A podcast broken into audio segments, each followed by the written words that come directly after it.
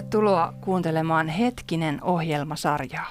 Ohjelman nimi tulee samannimisestä Raamatun lukijan liiton julkaisemasta Raamatun lukuoppaasta Hetkinen Raamatun lukemiseen.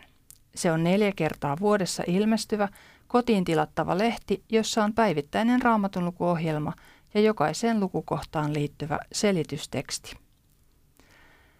Tässä ohjelmasarjassa tapaamme Raamatun lukuopas hetkisen selitystekstien kirjoittajia. Minä olen Anu Ylhäis ja tänään vieraanani on teologian maisteri Tinja Halunen, joka toimii Uusheräyksen nuorisosihteerinä. Tervetuloa. Kiitos paljon. Tinja, milloin sä aloit itse lukea raamattua ja miksi? No täytyy tunnustaa, että mä en ole ihan sata varma, että milloin se juuri on alkanut.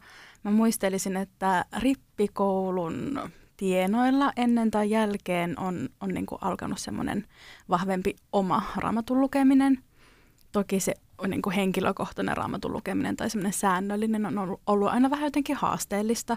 Että välillä se antaa tosi paljon ja silloin lukee jo tosi paljon ja ahmii tekstiä ja, ja välillä sitten tulee luettua vaikka päivän sana ja, ja se on vähän semmoista sinne päin. Mutta miksi aloin lukemaan, niin yksi vahva kysymys oli ihan varmasti se, että, että oli hirveä niin kuin halu saada tietoa Jumalasta. Että jotenkin halusi oppia tuntemaan Jumalaa ja Jeesusta ja, ja ymmärtää, että mistä tässä meidän uskossa on oikeasti aidosti kysymys. Ja varmaan se sama halu vei sitten myös lukemaan esimerkiksi teologiaa aikanaan ja, ja näin edespäin. Ja toki eihän se pelkkä tiedon halu sitä raamatun lukua niin jat- jatka loputtomasti, vaan sitten myös se niin kuin hengellinen ravinto ja ähm, niin kuin se elävä Jumala, joka siellä on kohdattavissa, niin se, se saa lukemaan raamattua. Ja just joku raamattuopetusten valmisteleminen, se, että saa syventyä niin kuin sinne tekstiin ja, ja muuta, niin jotenkin perehtyä, niin se, se antaa nykyään tosi paljon.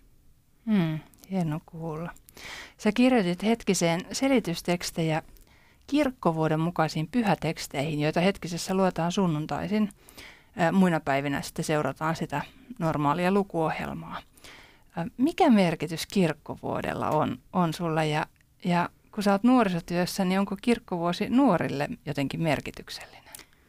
No mulle itselle siinä kirkkovuodessa puhuttelee jotenkin semmoinen juhlan ja arjen kierto. Se, että, että on varattu tietty aikana paastolle ja hiljaisuudelle ja sitten yhtä lailla sille juhlalle ja ilolle ja, ja, ja hienoille hetkille. Ja sitten toisaalta siellä on ihan vaan sitä tavallista kasvun aikaa.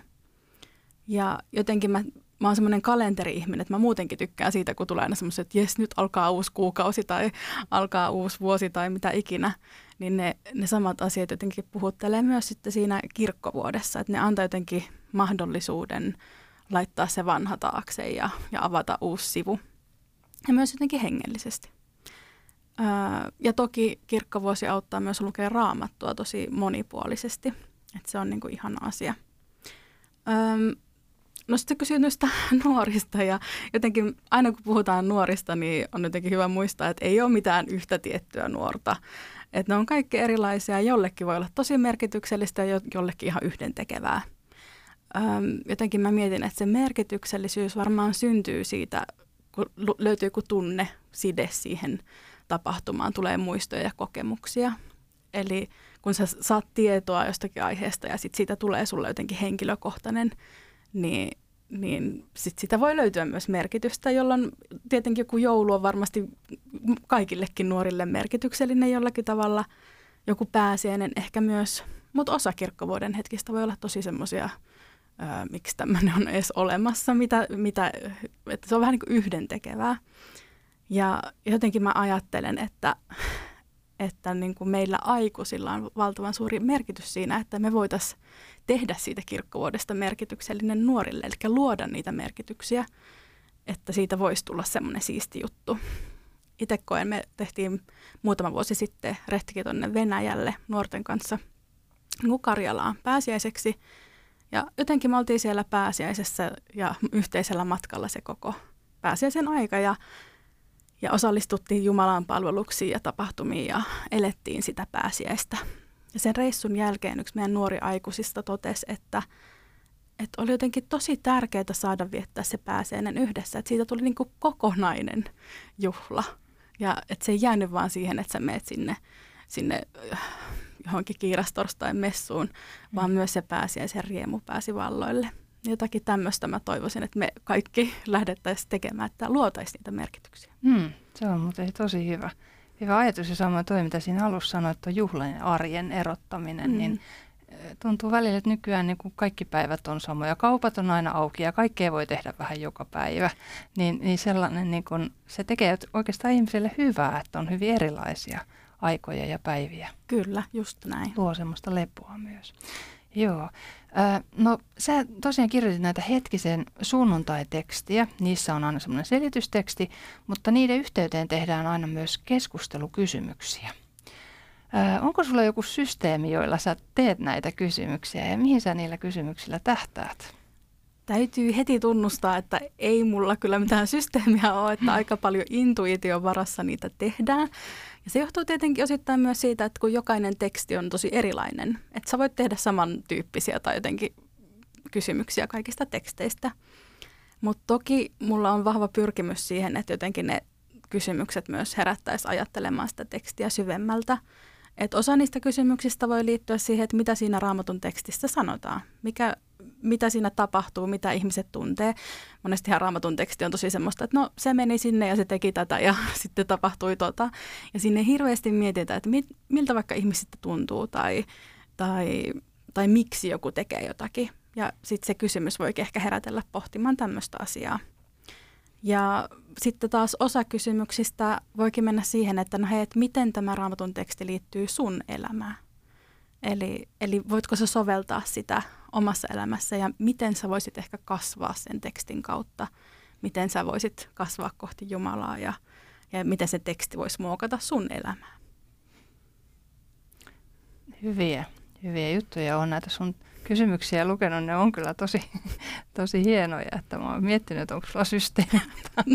sulla on sitten hyvä intuitio näköjään. No missä näitä sunnuntaiteksteihin liittyviä kysymyksiä voi käyttää? Mm, no kyllähän niitä voi käyttää tosi monissa paikoissa. Että ensinnäkin mä ajattelen, että, että ilman muuta ne voi olla siinä sun oman raamatun lukemisen niin kuin työkaluna, oman sen henkilökohtaisen ää, kasvun jotenkin syventämisenä. Ja, ja ne voi just kannustaa siihen omakohtaiseen miettimiseen, että miten, miten niin kuin Jumala voisi muuttaa mun elämää näiden, tämän tekstin kautta ja miten voisi paremmin seurata Jeesusta. No sitten tietenkin kaikki erilaiset raamatturyhmät, rukousryhmät, kaikki semmoiset piirit, joissa luetaan raamattua. Tai jos sun seurakunnassa on vaikka joku semmoinen ryhmä, missä, missä yhdessä suunnitellaan vaikka seuraava sunnuntai niin kuin saarna niin nehän voisi olla valtavan hedelmällisiä ja mm. tavallaan viedä sitä saarnaa eteenpäin myös. Öm, ja sitten tietenkin ihan sekin, että jos sä vaikka itse pidät hartauksia joskus sun elämässä kotona tai perheelle tai, tai isommille porukoille, niin, niin ehkä just joku tämmöinen kysymysten kautta johonkin raamatun kohtaan paneutuminen, niin voisikin nostaa sieltä jotakin uutta, joka puhuttelee sua itseä ja sen kautta voi puhutella myös jotakin toista. Ja ehkä voi olla vaan, että sieltä just paljastuu se joku juttu, mikä sulle on tärkeä. Sitten sä voit jakaa sen vaan sun ystävälle missä tahansa. Mm. Ja, ja silloin hän voi ehkä oppia paremmin tuntea Jumalaa. Mm. Eli tosi monipuolista käyttöä kyllä. Mainitsit tuossa noin raamattupiirit, joissa näitä kysymyksiä voi käyttää ja käytetäänkin aika laajalti, on kuullut. Ö, mikä merkitys raamattupiirillä on ollut sun omassa uskon elämässä ja raamatun ymmärtämisessä? No mä oon mun elämän aikana ollut kyllä tosi monenlaisissa raamattupiireissä. Ja mulle ehkä semmoisia tärkeimpiä asioita raamattupiireissä jotenkin se, että, että siellä on yhteys toisiin kristittyihin. Eli se uskovien yhteys siellä syvenee. Se, että on niitä ihmisiä, joiden kanssa voi elää sitä elämää ja joille jakaa oma elämä, joiden kanssa rukoilla – pohtia yhdessä, miten sitä kristityn elämää pitäisi elää tai kannattaisi elää, etenkin silloin, kun se on tosi vaikeaa. Ja se, että sä niin ystävystyt niiden ihmisten kanssa, jotka ainakin jollakin tasolla haluaa elää samalla tavalla kuin sinäkin, niin se, se on monesti ollut sellainen kantava asia. Että jotenkin mä ajattelen, että tai mulle on ollut ihan helppo niin kuin tavallaan siihen raamatun historiaan tai kirjoihin ja, tai tämmöisiä siihen perehtyä myös niin kuin omassa yksityisessä raamatun lukemisessa. Että mä en ole tarvinnut siihen sitä ryhmää. Toki sekin on tosi tärkeä puoli siitä, että sä voitkin lukea jotenkin tai ryhmän kanssa ää, käydä niitä asioita läpi ja, ja, ja miettiä niitä. Mutta, tota, mutta et jotenkin se ystävyyspuoli on mulle siinä raamatturyhmissä ollut tosi tärkeä.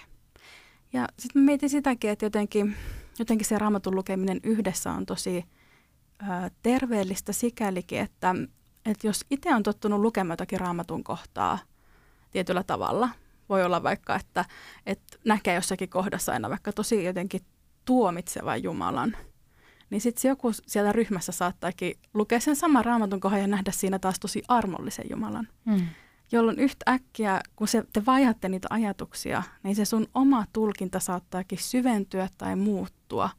Tai sä saatatkin löytää jotain ihan uutta sen toisen ihmisen tulkinnan kautta.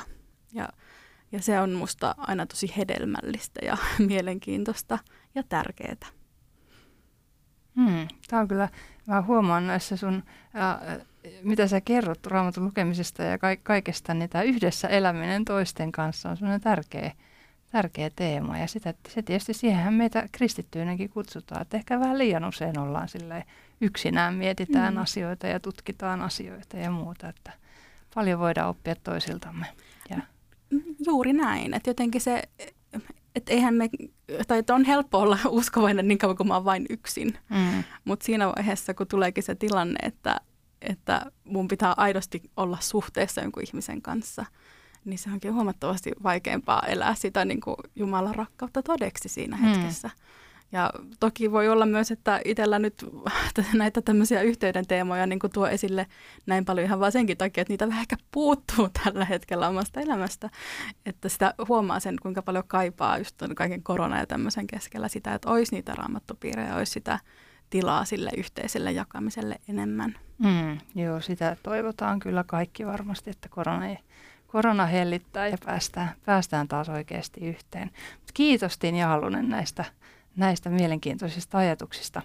Seuraavassa ohjelmassa me keskustellaan erityisesti Raamatulukien liiton nuorille ja nuorisotyöhön suunnatuista materiaaleista ja niiden käytöstä.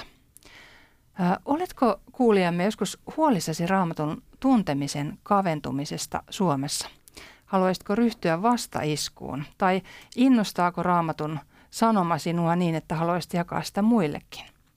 Raamatun lukijan liitto etsii vapaaehtoisia raamattulähettiläitä, jotka voivat toimia monenlaisissa tehtävissä, esimerkiksi omassa seurakunnassaan raamattupiirin tai kerhon vetäjinä. Tehtäviin saa perehdy- perehdytyksen ja niissä voi käyttää valmiita materiaaleja. Ota yhteyttä sivuilla rll.fi. Viedään yhdessä evankeliumia eteenpäin, sillä koko Suomi tarvitsee sanaa. Näissä hetkinen ohjelmissa haastatellaan saman nimiseen raamatun lukuoppaaseen selitystekstejä kirjoittaneita raamatun opettajia. Ohjelman tuottaa Raamatun lukijan liitto. Hetkisestä ja Raamatun lukijan liitosta ja myös äsken mainitsemastani raamattulähettilästoiminnasta saa tietoa ja hetkisen voi myös tilata numerosta 045 122 3664 ja sivuilta rll.fi. thank you